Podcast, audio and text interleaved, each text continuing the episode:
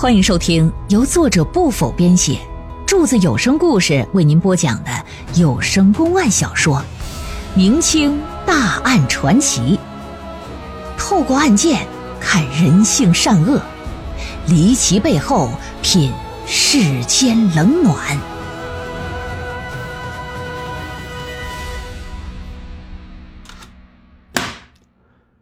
这武从良啊，是个练家子。在庄里一大户人家看家护院，平日里不经常在家。也正是因为如此啊，水氏和儿子牛牛才会到南正风家里帮忙照料萧氏。但终归是有家庭的人，这偶尔水氏吧也带着儿子回到自家看看。不成想啊，有一天回到家里，竟看到自家爷们儿跟个娘们儿在炕上坐着啊，生殖器交流运动呢。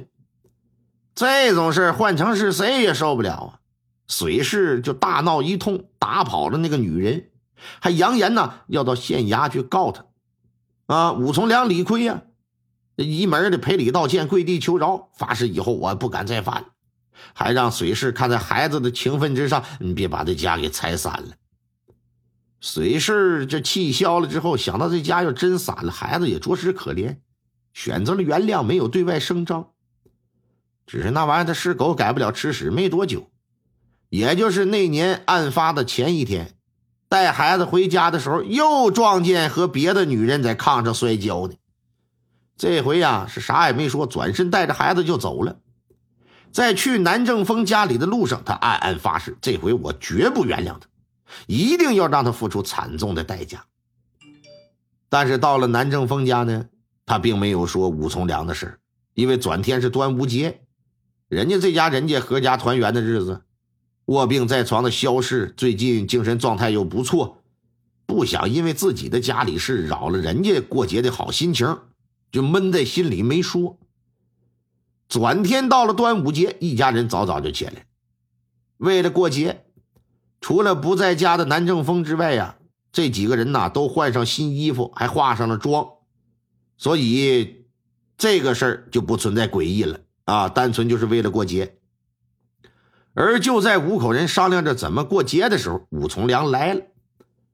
前一晚上，这老小子一宿的都没睡好，因为他意识到啊，恐怕这回自己的妻子再也难原谅他。想来呀，水氏一定会把偷情的事告诉他。一旦南正风帮其出头，他可就麻烦了。南正风可是眼睛里不揉沙子的人。虽然你别看他只是别人家里的一管家，可这管家在马家那是说一不二，挺有权势啊，跟马员外十分交好。马员外又和武从良共指的那大户人家的老爷也是莫逆之交。南正风要管了这事儿，在武从良来看，他轻则会丢了饭碗，整不好啊，得让官府法办。考虑到自己的日子以后不好过。他那股子鲁莽之气就战胜了理智，心想：反正与水氏的夫妻感情已经出现裂痕了，很难破镜重圆了。既然如此，我不如杀人灭口，永绝后患。到了南家，翻墙进了院，找了根绳子握在了手里，藏在哪儿啊？藏在正房外的西门角了，等着水氏出来。不多时，水氏就出来了。要到后院茅房方便，武从良打身后拿绳子就给套脖子上。他也是做贼心虚啊，第一下呀没使上劲儿，导致这水氏就喊了一嗓子救命。但是武从良就没有给他再发声的机会。二膀一较劲，嘎嘣嘣嘣嘣嘣，绳子勒的是嘎嘎直响，水氏可就断了气儿。可刚才喊的那声救命。惊动屋里的儿子，儿子听到之后就跑出来说：“妈妈，妈妈，怎么的了？”一眼就看到自己的爹，再瞅瞅自己的娘躺在地上，再看爹手里拿的那根绳子。虽然这孩子只有六岁吧，但也大概明白是怎么个事跑到母亲身前呢，大喊大叫。武从良不想惊动其他人，拿手就去捂孩子嘴，结果让孩子给康斯咬了一口。这时，牛牛在外头这么一喊，南雪儿打房里也出来了。一边往这边来，一边问说：“怎么的了？”武从良见状，顿时可就失去理智，也顾不得是不是自己亲生儿子，一把拽过来，放倒之后，绳子一勒，拿脚踩着后背，给勒死了。这一幕刚巧啊，让南雪儿看了个满眼。孩子是大惊失色，转身就跑，一边跑一边喊说：“杀人了，杀人了！”眼下这武从良连老婆孩子都给勒死了，那能放过你吗？几步来到近前，也是一样。套马的汉子啊，套马的汉子，他威武雄壮，嗖嗖嗖嗖，咻，绳套就套在南雪的脖子上，把南雪就也给勒死了。屋里的肖氏和他母亲听着外头呼天喊地的，肖氏瘫痪下不了床，老太太就出屋来了，心说这咋的了？这是啊！结果没等打开门呢，武从良就进来，眼下都已经杀红眼了，也是二话不说，老太太也给勒死。那屋里的肖氏瘫痪在床，想跑也跑不了啊，自然也难于幸免，啊，就着了手了。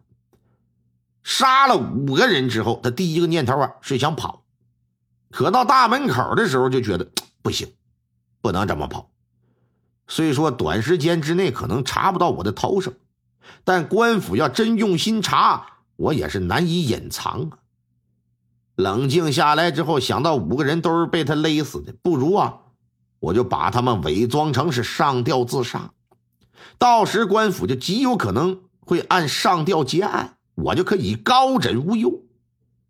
二反脚回来，打外头把尸体都拖到正房东屋之内，找来绳子，一排排的按大小个就都给挂上去了，伪造了一个上吊自杀的现场。就这么个事儿。他说完，想戴罪立功。郭新莲、郭知州听了这交代，可一点都高兴不起来，相反还直皱眉头。南家五口上吊案是他一手经办的，当时定性是自杀呀。如今要是翻了案，在官僚体系当中，第一个倒霉的得是他，而且还会连累一大批。那以后让他怎么在这圈里混呢？